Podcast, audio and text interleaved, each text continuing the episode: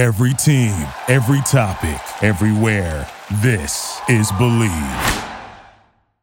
This is Believe in Georgia Dogs podcast on the Believe Podcast Network. Scored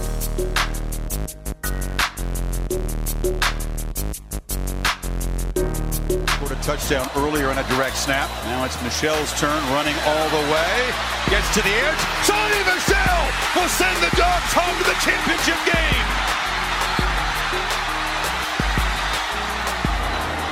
53 and a half yard drive near hash, kick right, snap, hold, kick is away, it's reaching, and it is good, good, good. Hot Rod does it. All right, Hot Rod. Wilcox with an up and out, wide open. Touchdown. Israel Troupe.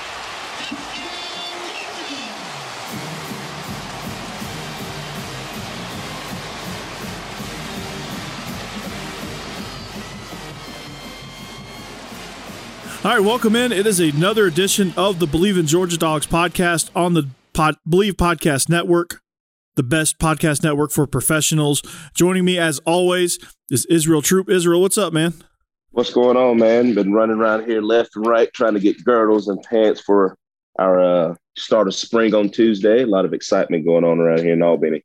There you go. Hey, we we kick off spring uh, next week as well. We're we're fitting kids for equipment today, actually. So uh, we're in the same boat, Israel. Glad to glad that we're actually having a spring. I know that's right. Also joining us, the CEO of Monster Bass. It's Rick Patry. Rick, what's up, man? Hey, how's it going? Man, we're we're good here, man. It's uh it's a rainy day here in Nashville. The the baseball game actually got canceled, but um here at my my school, as you can see in the background. Um so Rick, we uh thank you for coming on, man. I'm glad you could uh glad you could join us and uh man, it looks the I'm I'm kind of jealous looking at the weather there behind you. You're in, in Southern California. I I kind of I'll I'll trade you this rain if you want me to, and I'll I'll, uh, I'll take some of that sunshine you got. Yeah, uh, oddly enough, I'm flying into uh, to Tennessee on uh, Friday, so hopefully that rain goes away and we're not dealing with any of that when we get there. It's supposed to be like almost 80 and sunny tomorrow here in Nashville, at least. I don't know what part you're you're going into. Flying into Knoxville. Oh, then you might you might catch this system that we're that we're going to pass on to Knoxville. But um, so glad you could join us, man. This is going to be, you know, this is going to be a fun ride here. Um, you know, your motto is work harder, play hardest. Uh, how did you come up with that motto?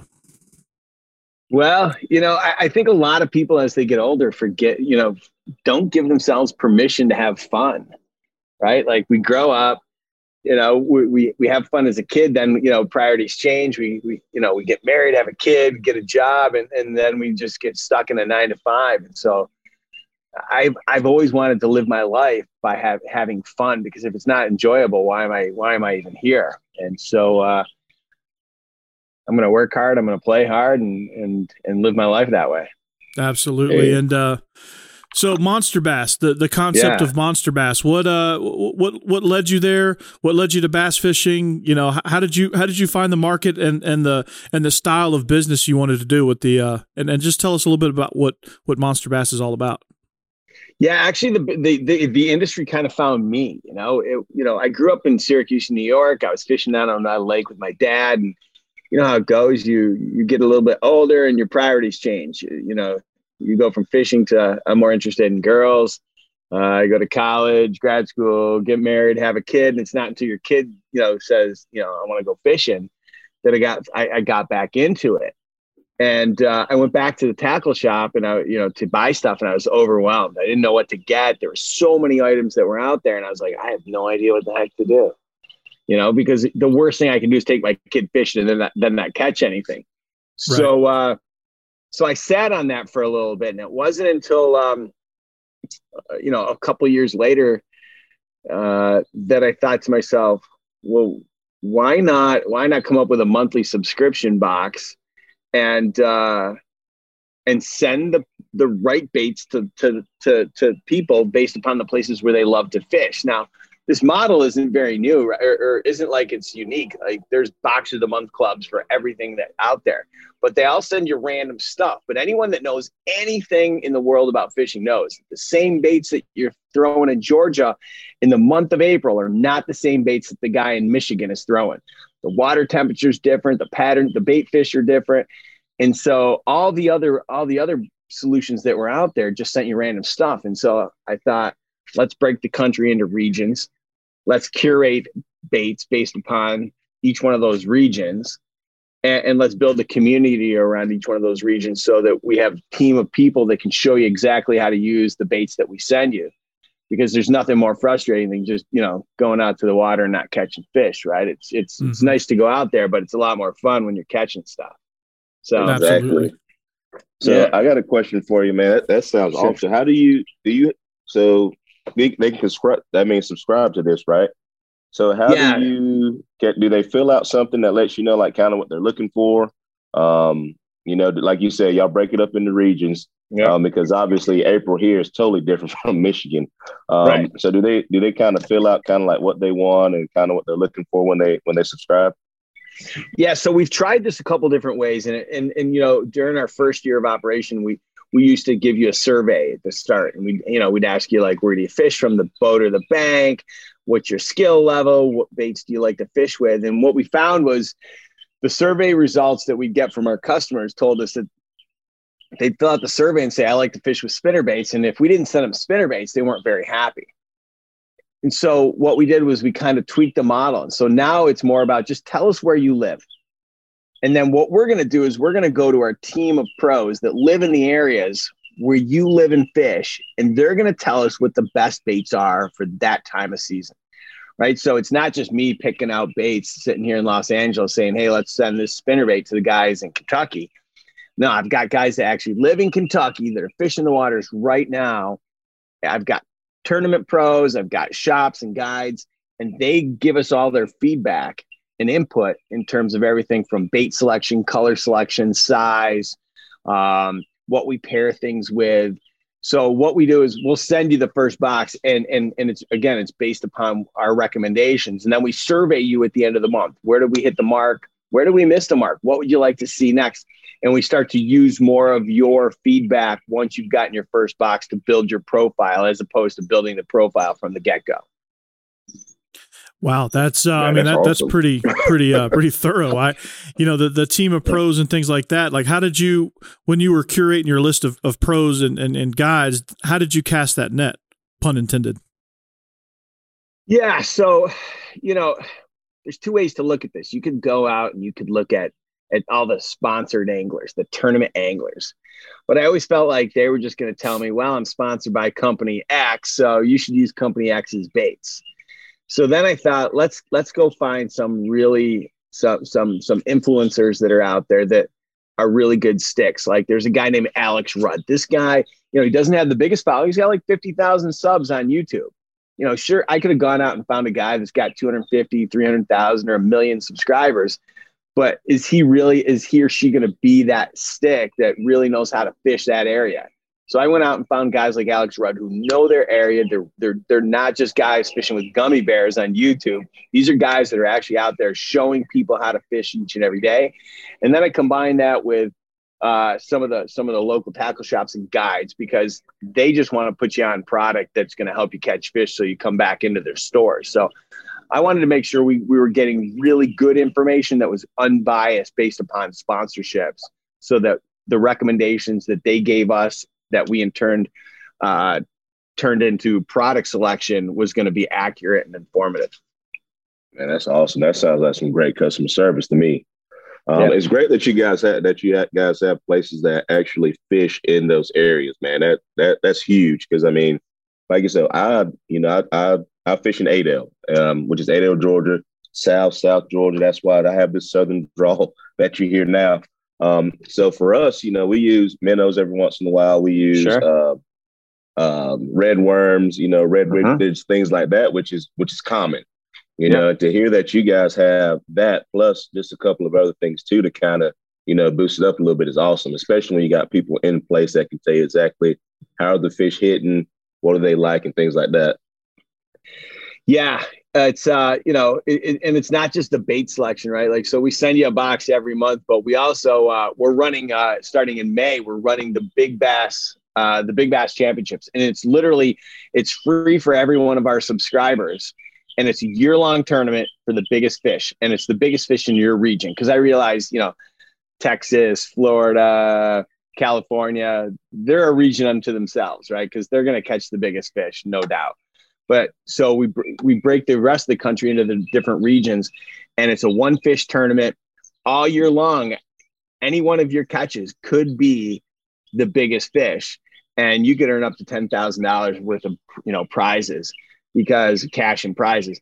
And and it's again it's just another way to get people out there fishing with the baits that we give them get them interacting within our community and having a little fun in the process. So it's uh it's a cool little thing that we started so when uh, you live in California, uh, you live by the I coast, do. I imagine. Yeah. When is saltwater uh, fishing gonna gonna enter your business model, or is it already there? It's a really no, it, it's not. So it's a really good question. Um, you know, this company we're not even two years old yet, and yeah. uh, and and and you know the bass market is such a just it's giant. I can spend the next three years doing nothing but bass. Now, we'll probably enter the saltwater market, but probably I probably won't have that discussion internally until probably August. Right. And then we'll make the decision is that a is that a, uh, a you know, do we do we bring that out in time for for uh the holidays or do we wait until 2022? So it's it's a, it's a, it's definitely on the radar, but it's not something that we're ready to jump into just yet. Yeah, I was gonna say some of my best stories and some of my best success stories are uh, are in the saltwater and uh, and not the freshwater. So I, I was Oh, kind yeah. I was kind of curious as far as that goes. And uh, man, it's it's it's a lot of fun. I you know I, I was somebody that grew up. I thought fishing was the most boring thing in the world. Like you, you know, you just throw, throw throw a line out there and you sit there and and watch grass grow until you catch something. And obviously, I was never successful. I didn't know what I was doing. And then you know, I, I married my wife, and her family is just the, every single one of them fish. And and Yeah. uh, her two brothers they fish in a lot of local tournaments. And Sure. then on on my dad's side of the family, I've got a couple of uh, cousins that are fishing charters down in Panama City, and and they they run the bays in the in the inshore, um, and, and they fish for whatever you catch inshore fishing, Yeah. um, not deep sea fishing. So, needless needless to say, over the last I guess eight years, I've been inundated with uh, with fishing. I still don't really know what I'm doing, but it's a lot more fun. I, I, I look forward to it. Um, going out on the boat and, and throwing lines out there, and it's it's a lot of fun. And you know, I'm, I'm glad you guys came around, and now I might look like an expert. So so thank you for making me look good. Yeah, no problem. Yeah, I'm I'm more of a saltwater guy myself too. Like I love going out there. You know, I was just down in uh, uh, Louisiana. And we were doing some tuna fishing. Uh, I had the opportunity to go to Guatemala and fish for some sailfish. Uh, to me, there's no comparison. Like I, I, I get it. I love. I you know, people are diehard about bass fishing, but I didn't grow up in a. You know, I really didn't grow up around that.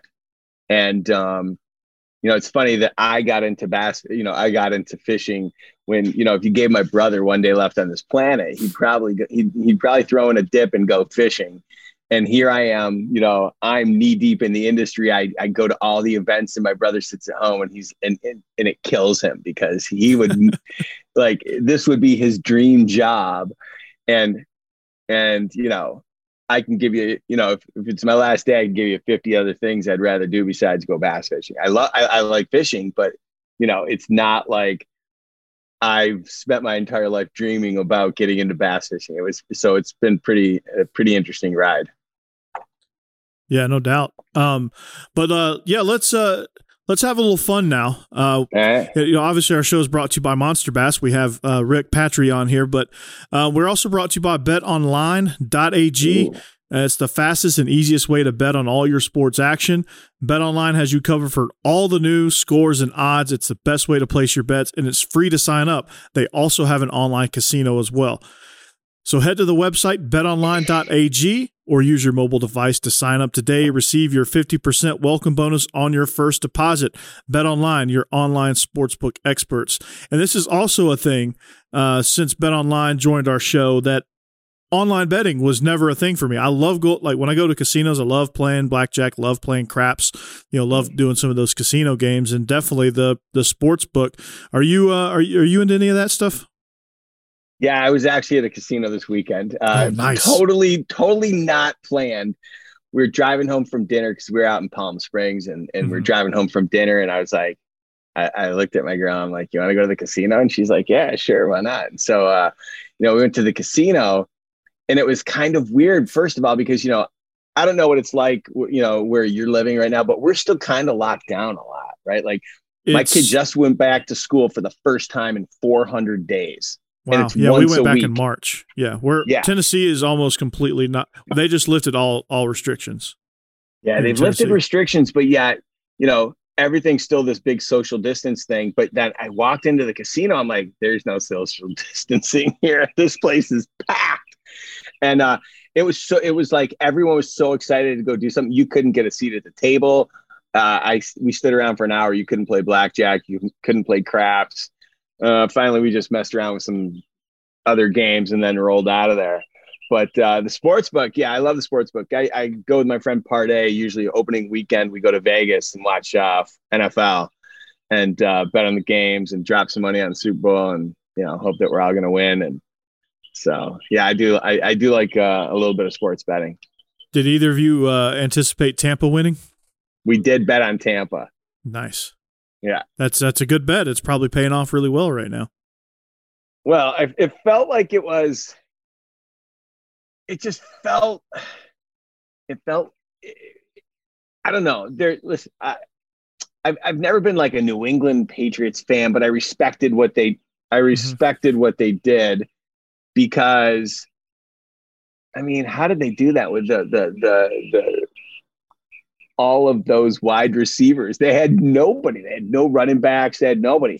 And so um, I always admired what they did. And I felt like when it came time for for for them to cut ties with Brady, I, I was like, this just feels weird. And uh, when he went to Tampa, I was like, all right, this feels like he's out to prove something. And then when they started surrounding him with everybody, it was like, oh God, this is going to happen. you can tell. But yeah. I'll, I'll, be honest, I never thought that they were going to beat Kansas City. I no, didn't. I didn't either. I mean, I, I, thought once, you know, once they got, they started really slow in the season. I remember how it kind yeah. of played out. They, I mean, they yeah. got stomped against New Orleans in the opening weekend. And and then they kind of struggled their way and then they found their way and then they got into the playoffs and I was like, okay, they'll beat Washington. And then I was like, all right, Green Bay, no, they'll they'll lose to Green Bay. And then they didn't. And then they get into the Super Bowl. I'm like, well, they have a chance, but you know, Mahomes is Mahomes, and that Chiefs team is. Yeah, you know. I mean, I thought that they might put up uh, 31 points tops, but I figured that Kansas City would put up like 45. Uh, yeah. I just didn't see I didn't see the collapse. I didn't see Tampa's defense step up the way that they did because I I also thought that you know I looked at the coaching and I, I, I Andy Reid's a great play caller and he's a great mm-hmm. great coach. You know Bruce Arians I don't know much about it but I just didn't I didn't see it coming. So right, yeah, I didn't. I mean, I'm not surprised that they won but also didn't see it coming either. It's kind sure. of a combination of that. But yeah, my, my NFL team is is the Atlanta Falcons, and, and the draft is tonight. Actually, mm, yeah, uh, there's a huge debate going on. You know, obviously, number one is going to be Trevor Lawrence. Number two is going to be Zach Wilson. The huge debate right now is a the 49ers are they going Wilson? Not not Wilson, but are they going Mac Jones or Trey Lance? And then what are the Falcons going to do it for? Are they going to trade out? Are they going to draft Kyle Pitts? Or are they going to draft whoever's left? You know, what, what, you know, how do you kind of see the, the 49ers pick shaking out and how does that affect the rest of the first round, you think? You know, it's, it's pretty interesting to think, to think that Jimmy Garoppolo was like the toast of the NFL, like, a, a, you know, a year and a half ago, you could have, they thought he was the savior for the 49ers. Then he gets a little injured and uh, they have that down year. Uh, I think they're going, I think they're going to go with Mac. I think that, uh, when you look at that team, I think that eh, the only concern I have is are they going to be able to keep him healthy? Because we all saw what happened in in uh, in uh, Cincinnati, right? Yes, with Burrows. with Burrow, yeah, and, and yeah, so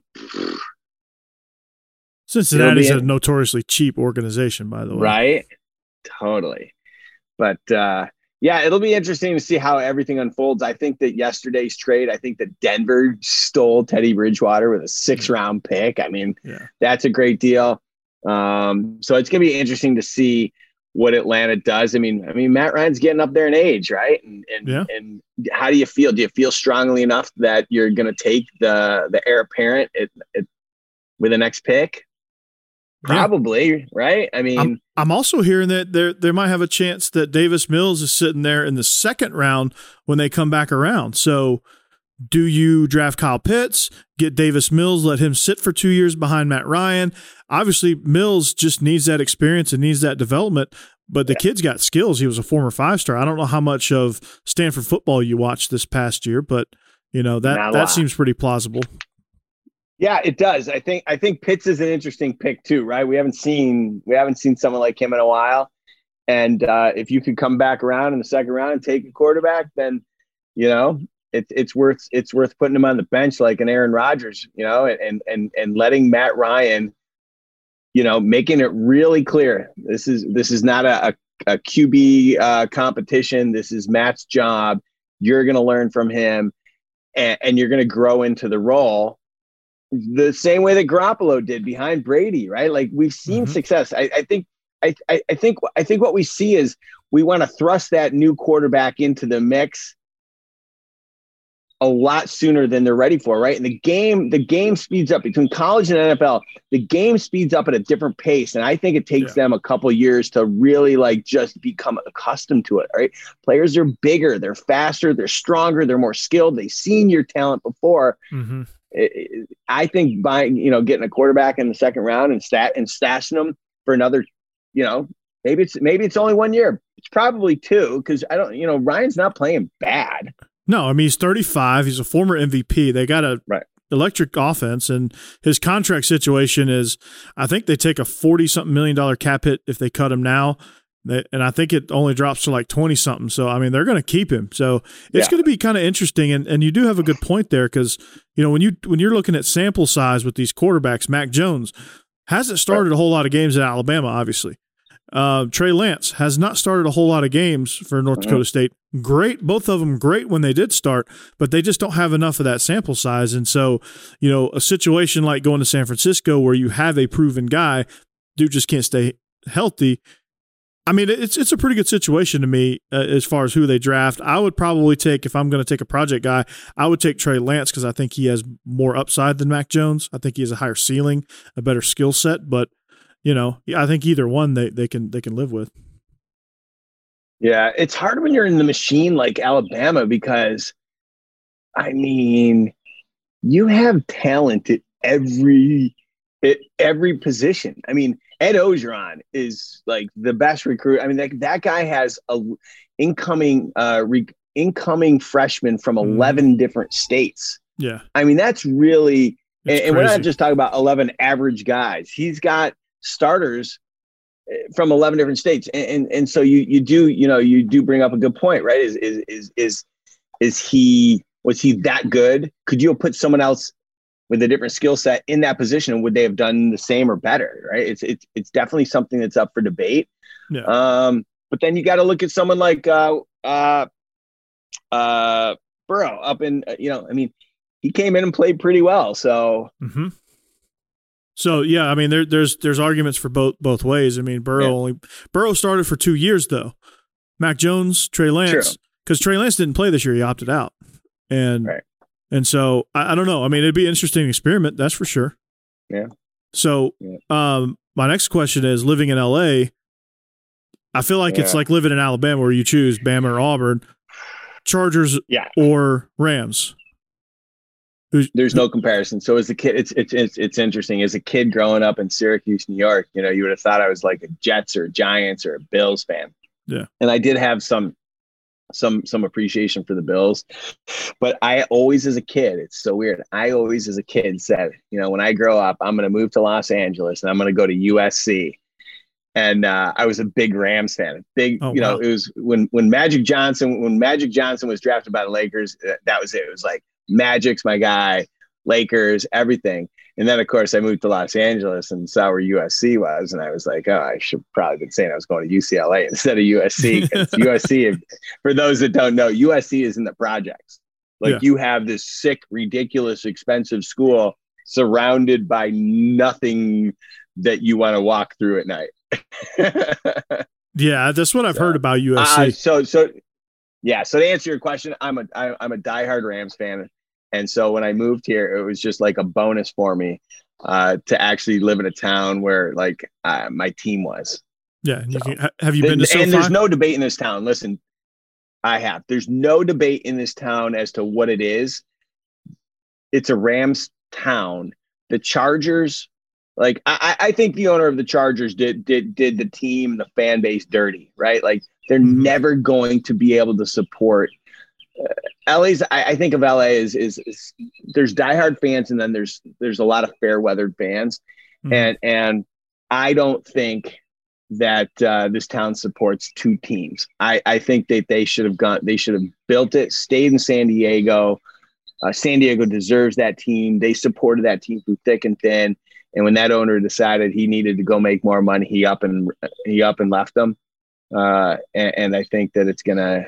It's it's it's not a good scene. Like when you watch the stadium that they were even playing in, it, it's a it's a tiny stadium that they were using for uh, for soccer Mhm. and they couldn't even sell that thing out right like what are they going to do with this giant stadium when when they're going to raise ticket prices to the point where the average family can't afford to go uh, I, I- I think that uh, I don't see how these both both teams can stay in Los Angeles forever. I just don't. No, they can't, and the, and the Rams will because they're supported, and they've been there before. And Yeah, so to to me, like home games are going to be home away from home for Chargers. Like when the Broncos come to Yeah. town, it's going to be a Broncos home game. When the Raiders come to For town, sure. it's going to be a Raiders home game. I mean, just about every place is a Raiders home game because they I feel like they have fans everywhere. But it's uh you know I, I want to go I want to go to SoFi. I want to go to Raiders. the Death Star out there. Um, I still That haven't been to the Benz in Atlanta. Oh, you got to go there. Yeah. The, the- speaking of speaking of of the Death Star, so I have a friend. She works in the NFL, and uh, so she's already been there multiple times and everything. Yeah. When you think about how good this is for football, right? Th- Yeah. This is going to be the hardest ticket in football to get because, you know, how does someone that you know you're going to fly in for a weekend to go to Vegas and you're going to get to go see Raiders versus Tampa, right? Like when you want to when you think about traveling to go see a team, now you've got Vegas as the destination to go to. Mhm. Those tickets are going to be so hard to get. It's going to be crazy. Like Yeah, I'm I- excited. I'm excited to go there. I, I would be too. I mean, it, it it looks like a great great stadium, great venue. You Mhm. finally have a good product on the field with the Raiders. It's debatable. It's debatable. decent. I, I think they're they're decent. I- I think that uh, I I still think that there's a, a mess at quarterback. I just don't think that they have that thing locked in to where they feel confident about uh, Derek Carr's capabilities. I mean, he he he he definitely improved last season over the year before, but uh, I I I wouldn't be surprised to see them make some moves too. Is it a Gruden thing? Is it a David? Is it a Derek Carr thing? I mean, what what do you think the situation is there? I think it's it's a combination of both. I don't know that that that uh, I, I think that Derek Carr probably gets his feelings hurt a little bit, and I don't think that Gruden cares about whether or not he's hurting someone's feelings. He's just going to tell you how it is, and you're going to have to deal with it. And Yeah. so we'll see how that plays out. Yeah, that that'll be interesting. I, I can't wait Yeah. to uh, see how that plays out. I can't wait to see how the quarterback situation in San Fran plays out. Atlanta, uh, Carolina seemed to find their guy. You know, we were talking about Denver striking it big with, with Teddy Bridgewater. I mean, that's a hell of a I move think that's too. great. Six, yeah, six round pick. I'd trade a six round pick all day long for Teddy Bridgewater. I mean, Yeah. how how often does someone come in? You know, how often does a six round pick come in and impact your team on day one? They were inconsistent at the quarterback spot last year, and so I would I would give up a six rounder all day long. And Why they've not? got weapons. I mean, you got Melvin. Gordon. He's the lead guy now. He seems to have his head on straight. Yeah. You have Courtland Sutton coming back. You have Jerry Jeudy. You have Noah Fant. I mean, you got weapons all got- over that offense. Yeah, they got a lot of young players, and uh, They just and need it's somebody a to of it. putting it together, right? Yeah. It's one of the better moves that Elway's made in a while because I mean, we forget, right? Like he's had some, he's had some pretty questionable moves since they, uh since they won the Super Bowl with Peyton Mhm. Manning. So it'll be Yeah. interesting to watch. Yeah, absolutely. I'm, I'm rooting for Teddy Bridgewater. I was well, I Yeah. couldn't root for him as a Panther because you know obviously Right. he's a Panther. Couldn't root For for him sure. as a Saint. I was Yeah. happy that he was playing again, but he's a Saint. Can't root for him, right? Um, so now I can f- Bridgewater. I can finally root for you. Thank you. Yeah. And I have Melvin Gordon on my dynasty team, so I can root for that as well. But uh, USC, man, uh, who's your favorite Trojan of all time? That you get that you got to saw that you got to see play Uh, either live or on I TV. got to see play. I mean, the Reggie Bush years were were just. It was like the, the they were rock stars. They could do. I mean, when you had Bush and Lendale White, those two, and then I mean, you surround yourself with some of those wide receivers that they've had. I mean, Mhm. it's really hard to say. I mean, Reggie Bush, those years were really special. They really were special. I was watching. I was in college during those, and I remember watching in awe. I think Reggie Bush and I are the same age, actually. But um, I I would watch those in awe, going, "How does he do that?" Yeah. And then I'm like, "There's no way he can top that." And then the next week he tops it, and I'm like, Yeah, "Good it lord, was- man!" Yeah, he was special. I mean, truly, truly special. But you know, you got guys like Robert Woods, and and you know, there's been a lot of there's been a lot of great talent that's come through USC. Um, it's been a lot of average quarterbacks though, when you think about it. Like you know, you had your Carson Palmers and and things like that, but like you've had quite a few that have just flopped, right? Your Matt Leinerts of the world, Mhm. and uh, I just don't think he could get over the party boy mentality when he got in the NFL. No, no.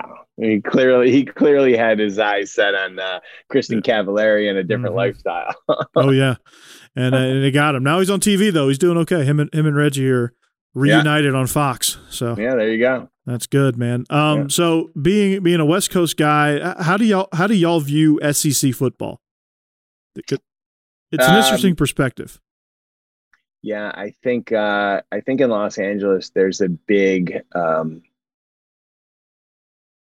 there's a there's a lot of backroom talk about USC trying to get Ed Orgeron back.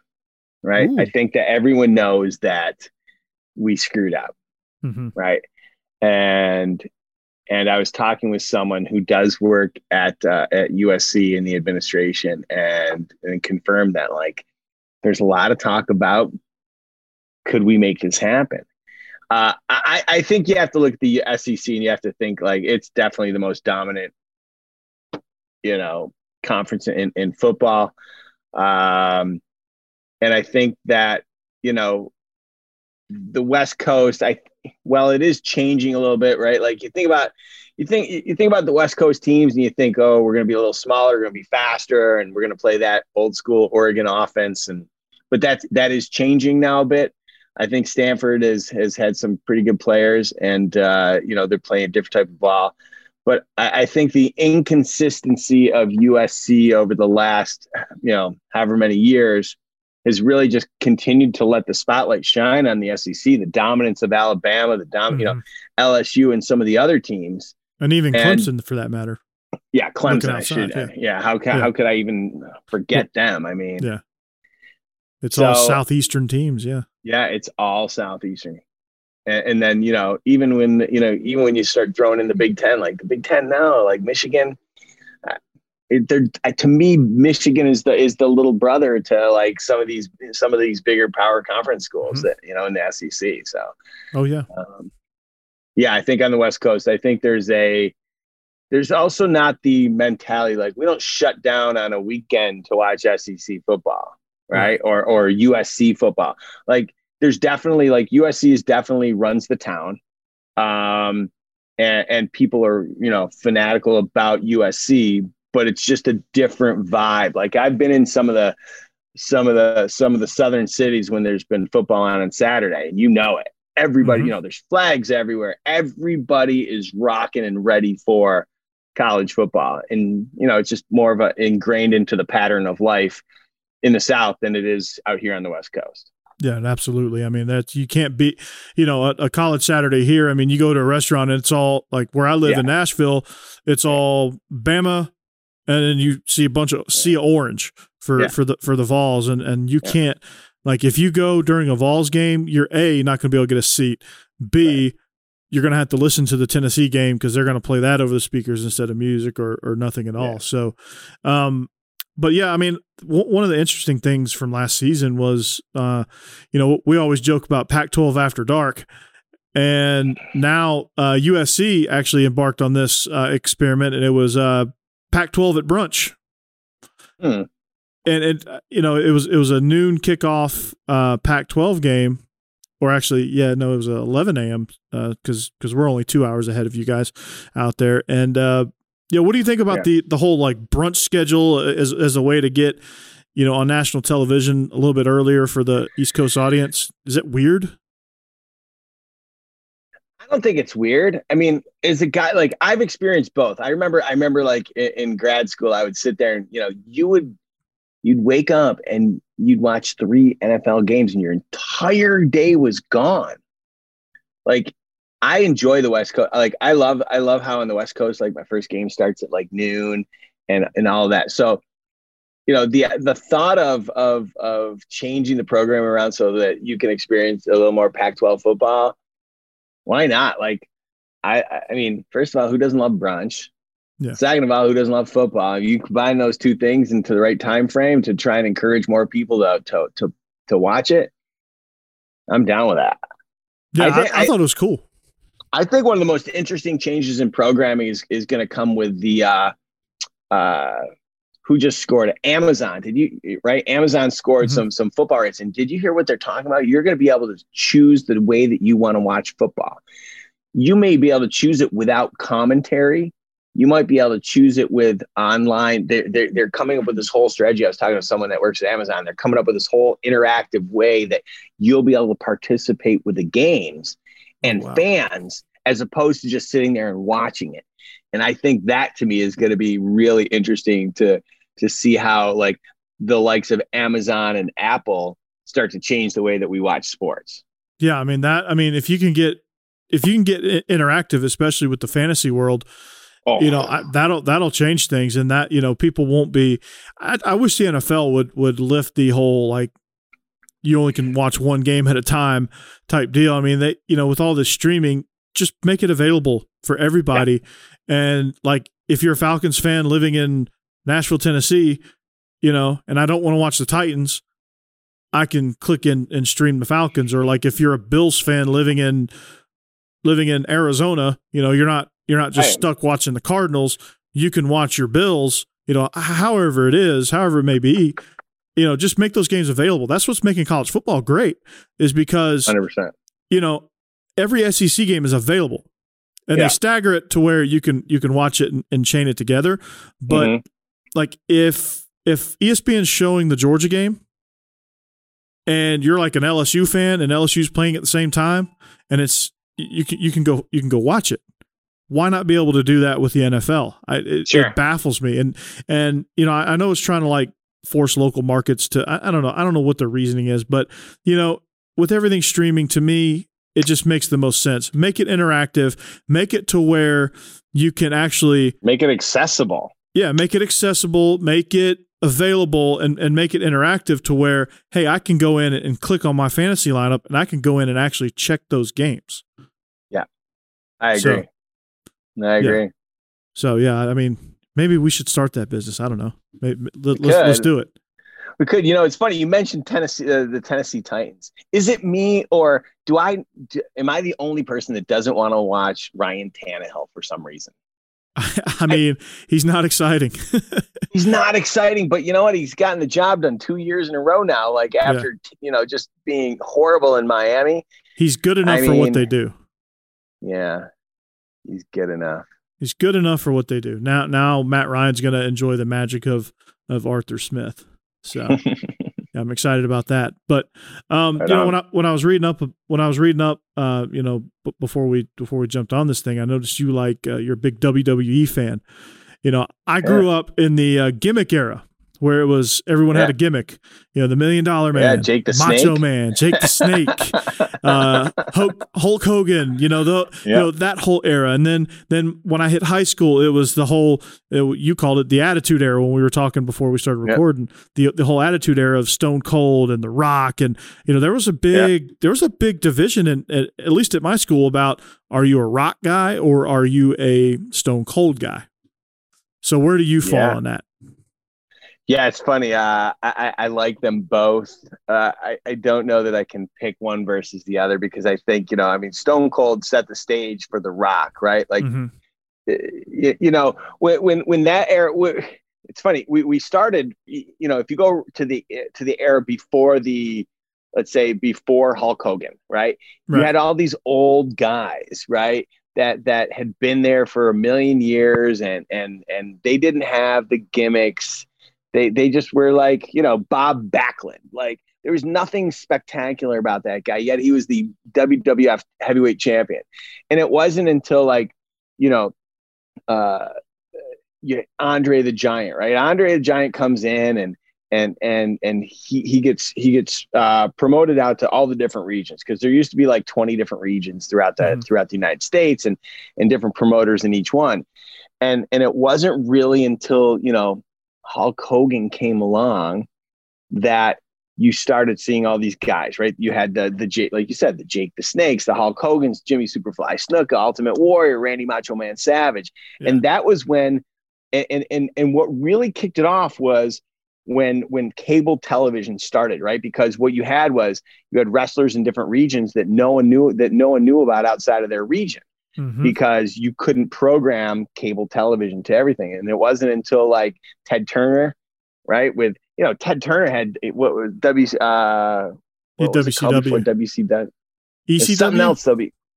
No, NWO, NWA. A- Anyway, so you had you had Vince McMahon, and he bought the WWF from his father, and and then he parlayed that into I'm going to program this thing on cable television on the USA Network, and I'm going to expose the entire country to it. Now everyone in the country knows about the Hulk Hogan's of the world, right? Yeah. And then they came along, but it really wasn't until Stone Cold and The Rock got into it, where Stone Cold just came in and just you know it was a big, you know, big middle finger to the industry, and he it's going to be him him versus the machine, and it was it was just it was cha- it was like life changing for me because here's a guy that like represents everybody on the planet that doesn't have a that has a boss that they don't like or their father who they're mad at.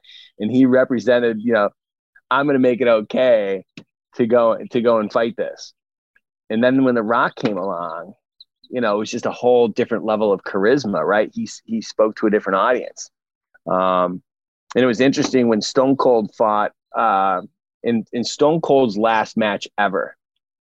You watch it and um and, and i recently saw an interview on this too. Like you saw uh uh, uh, uh the rock and and he picked him up and, and he gave him a rock bottom, dropped him on the ground, pinned him, and you can see Rock Rock goes over to him and, and you can and when they slow it down, you can tell him he, he thanked him, he told him he loved him, and uh, because if you ask the Rock, Stone Cold is really set the stage and made the Rock what he was today, and so Yeah. I like those two guys equally. Yeah, It's- they're I, I mean, it, really it was special. fun watching them Fun going back and forth. It was almost like they were co-villains, you know. Yeah, Like- they like you- needed they- each they- other. Yeah, they needed each other, like to play off that, you know, because they tried it with with Hogan and, and Macho Man, and then they Yeah. couldn't quite they couldn't quite capture that spark uh, Right. with, with those two characters. They finally found the formula with with The Rock and and, and Stone Yeah. Cold. Today's wrestling, like, how do they get back to that level of? I mean, it- it's a it's a it's a machine right now. Don't get me wrong. It's I mean, but like the level of where it was with those two like how do you get back to that where there's this big rivalry and like it's must see tv now I don't know that you ever do. yeah I mean, just that's- don't know that you ever do. I think that when you when you look at where it is and how it's so accessible, I mean, wrestling, you know, used to be Monday Night Raw, right? And it was something you got you looked forward to. And now it's like on every single night of the week, it seems. And with yeah. social media, it's and they tried to with SmackDown and Raw, like creating yeah, that rivalry. Yeah. Right. But yeah, I mean, yeah, I, I don't know. I don't know how you get back to what that was. I don't. Uh, it's it's it's too big of a machine now. Yeah. So yeah, it really is, and it's just kind of kind of churning. I, I, I guess with the women's division, they're they're looking at that. Um, you know, they're building that, and that's that's been a priority. But and they've really Yeah. promoted the heck out of that, and they're doing a great job. I mean, that that division has Great job. Tremendously. You know, Charlotte Flair, uh, the the Bella twins. You know, um, what's her name? Um, Ronda Rousey. yeah, Ronda Rousey. Uh, I can't. I, I'm I'm drawing blanks on some of these Yeah, names, but um, but yeah, that whole division was just you know it's just grown tremendously, and and Yeah, and they sure. it's been a big part of of what wrestling is now, and maybe that's maybe that's the direction they're going. They're making you know the the, the women's side equal to the men's side now. Yeah, there's uh there's a lot of programming around both of that. There's actually right now there's a they just started it's an eight part miniseries on A and E, uh, where they're going to profile eight most influential wrestlers of all time, and they actually started with Stone Cold last week. Was it's on Sundays at like eight o'clock, and uh, then last week was Rowdy Roddy Piper.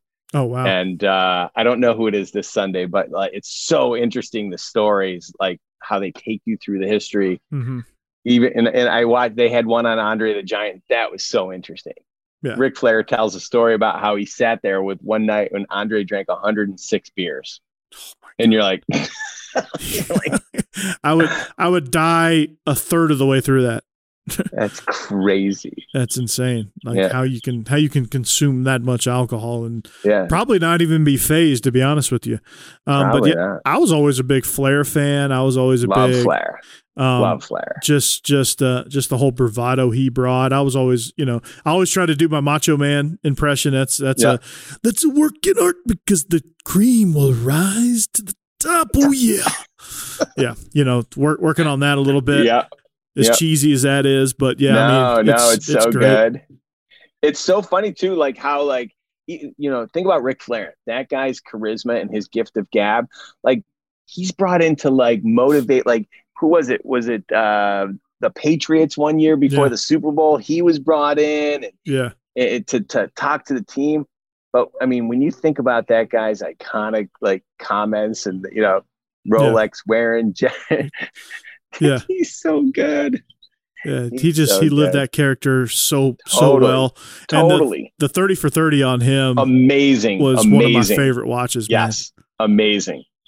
And I would put that up in the upper echelon with with the U and um, yeah, the the Ric Yeah. Flair and the Deion's Double Day and totally. you know some of- some of those that are really fun to watch and and so um, I'm a big documentary nerd if you haven't Yeah, if yeah, you yeah. haven't guessed but uh, you know A and E's trying their shot at, at working some of that last dance magic with the eight most influential they do their eight part series whatever everyone's rocking with the last dance so um, you know I've always and, and, and it always being here in a, in a high school you always get the hey coach uh, Kobe no not Kobe um, they don't ever mention Kobe which they should. Um, they always go Michael or LeBron? They always ask me that every time thinking I'm going to change my answer. Obviously it's Michael but when you compare those two it's almost like apples and oranges. I think the comparison honestly is Magic and LeBron and Kobe and Michael what do you think about that? I know you're a Lakers guy, so it's interesting. I, I I think about it is it's real. It's it's it's a harder comparison than I think most people make it out to be because basketball was different. Mhm. If LeBron drove the lane back in the day when Michael played, he would have been on the ground. They would have had someone that would have knocked him down every single time. Right? Right. Think about Oh, the yeah. Detroit Pistons, right? It wasn't it listen, go back and watch those games. Lakers, Celtics, Pistons, Pistons, Bulls. Everybody, it was a more physical game. You couldn't hand, you know, you had the hand check. So uh, I agree that that listen, it, LeBron and and Michael is an interesting combination uh, conversation to have. I do agree that Kobe versus Michael is more of a similar similar players.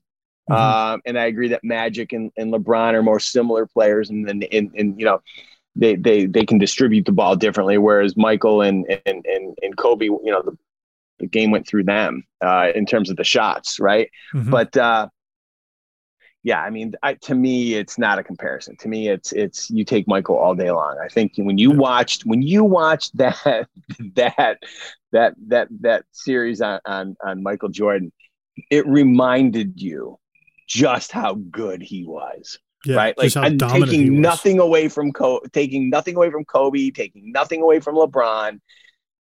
If he decided he he was going to just take over the entire game, he was going to take over the entire game. Yeah, and he wasn't And, gonna Kobe lose. adopted that. I mean, Kobe modeled his Sure. game again uh, Yeah. after Michael. I mean, and there's no Yeah. shame in that. You know, No. Kobe did a great job with that, and Kobe's attitude was, you know, the Mamba mentality. I mean, that was, you know, that was something special too. I remember w- working at Phillips Arena and seeing Kobe come in and just take over the game, and it was it was a thing to watch. But yeah, I mean, I, I tell my kids all the time, and they don't want to hear the whole, you know, LeBron comes through the lane like a freight train, and Bill Laimbeer is there to deliver a left hook and knock him to the ground, and only get a personal foul. It would have happened. It would have happened, and that's why, like, it's it's it's a tougher comparison because there's no question LeBron's a great player, great all around player, one of the top whatever, the five of all time, depending on who who's ranking. yeah, But what would it look like for a lot of these players today, back in the day? Yeah. It's just a different game. So it's really hard to make it an apples to apples comparison.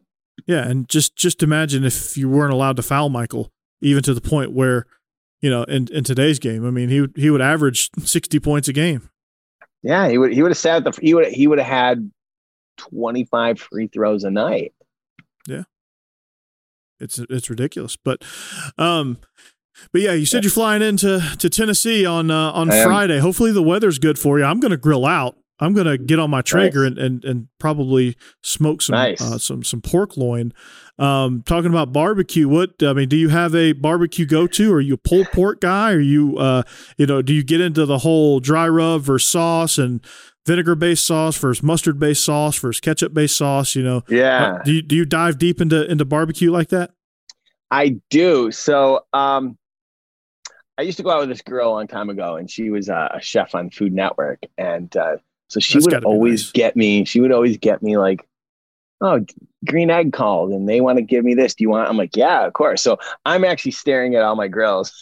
Oh wow, and, and I got I got a Traeger, I got I got a I got a green egg, I've got uh, got a all. Weber, and I don't know what the other one is. It's some random brand. Yeah. And um, so I I do have them all. Um, and I've actually been fortunate enough to attend a, a bunch of barbecue competitions.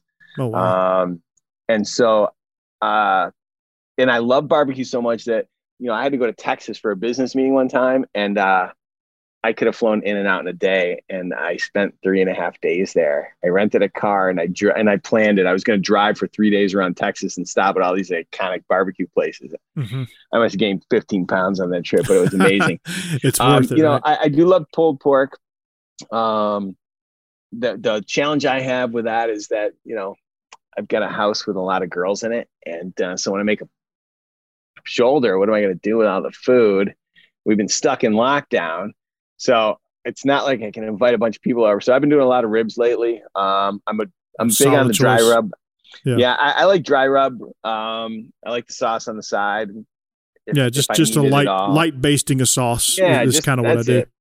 Yeah, but uh, yeah, I, I don't like it when I get my ribs and they're you know, not a fan of the overcooked, full up, you know, fall off the bone, slathered in sauce, Tony Tony Romas. Um, I'd I'd much rather uh, dry rub them and uh, little little pull when they come off. So Yeah. uh, lately, I've been messing around with um, I've been messing around with duck and making like uh, Szechuan duck, smoked Szechuan duck. That's Oh. pretty good. Yeah. I got I got to give that a shot. I um I, I've been doing uh I've been doing a lot of salmon, uh smoked salmon, and I've been doing a lot. You know, I did obviously I, I haven't figured out pork shoulder yet. Um, I haven't I haven't cracked the code on that, but ribs I did some ribs the Yeah. other night. Had them for leftover. Still outstanding. You know, And, and and I'm a dry rub person too. You Yeah. know, I like a like a very light basting of sauce to create that crust Yeah, but you know, other than that, I don't need a whole lot of sauce. I, I don't. No. I don't like having to like just to just to drink my drink.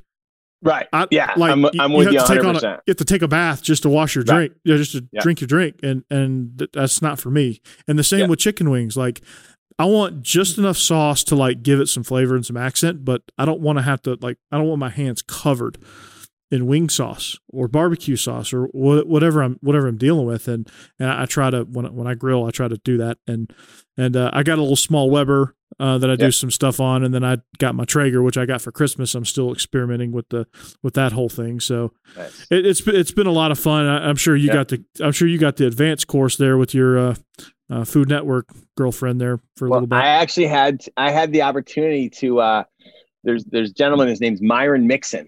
Yeah. He's uh he's from Georgia, and uh, he's known as the best guy in the world for whole hog. And uh, I actually got to take a class with him, and that was amazing because, you know, when you think about a whole hog, that seems like such a commitment and such an Mhm. endeavor. And I learned so much taking that class, but uh, that it was amazing. Um, but you know, just commenting, going back to your wing comment, I agree with you on the wings.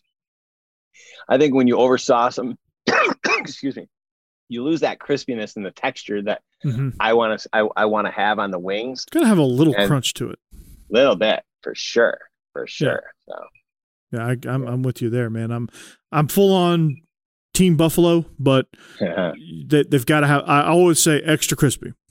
I Yeah, always make sure I say 100%. extra crispy so that they'll come out not swimming. Yeah.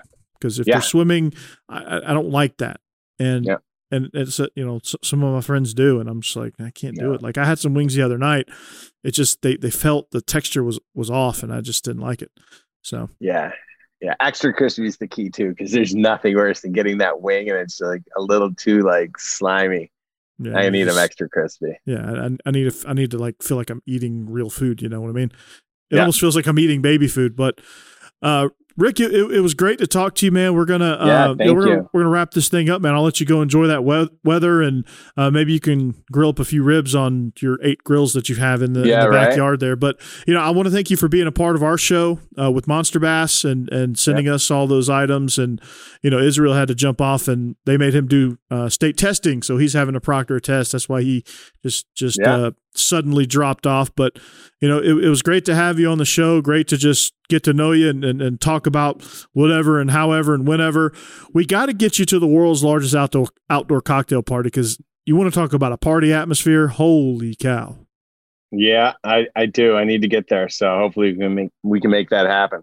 Yeah, let's uh, let's let's try to make it happen. Maybe we can uh, hit some fishing and uh, you know partake a Georgia Florida game, and it's in the state Love of it. Florida. It's in Jacksonville, Yeah. so Yeah. you know there's going to be zero restrictions there.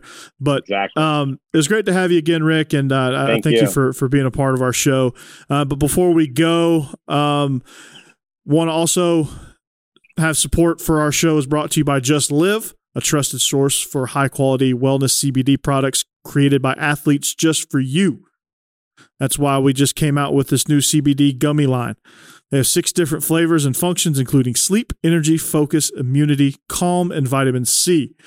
Plus, they're vegan and low sugar. Just Live was founded by professional athletes Klay Thompson, Alex Morgan, Travis Pastrana, and Paul Rodriguez because they wanted to create a CBD product they could trust and could stand behind. If you need support with sleep, focus, energy, or immune health, I highly recommend giving these a try. Rick, I might, I might go, I might rock with the sleep, sleep. There you one, 'cause. That's that's Yeah. what I that's what I need. What does any of those stand out to you? I'm down with the sleep side Yeah, all the I- time. we could always use a little bit of that. So Of course. But guess what? Right now, if you buy one of their new gummy products, you get one free. There are six different Oh. benefits to choose from. And instead of choosing just one, visit justlive.com, use the code support, and you buy one, get one free. And I always say, free is for me. So Yeah. buy one, get one free on the new gummies, on the new gummy lines with the code support at justlive.com. Buy one, get one free at justlive.com. Just use the code support. So, Rick, Yes. have a great weekend. Enjoy Thank the great you. state of Tennessee. And Always. for our, for our listeners, give me a go dogs. Go dogs. I'll get I'll throw you a I'll throw you a fight on. All right. So fight on, go You dogs. got it, man. Visit Monster Bass, get your get your fishing gear now. I'm gonna, you know, if you follow me on Instagram, um, at Burton.Corey on Instagram, at Believe in Dogs on Instagram, at Coach Burton 36 on Twitter, uh, at Troopstar 28. That's Israel. Um, if you follow us, when I when I'm able to get back out on the on the water, I'll try out some of these things. I'll give you guys some live reviews of, of the baits from a from a novice fisherman that doesn't really know what he's doing, and uh, see how it works. See how see how well they uh, see how well they did picking out uh, baits for me in in uh, in Nashville, Tennessee. So, uh, Rick, good. so long. See you later. All right. Thank you. Thank you, man. Thank you for listening to Bleav. You can show support to your host by subscribing to the show and giving us a five star rating on your preferred platform. Check us out at Bleav.com and search for B L E A V on YouTube.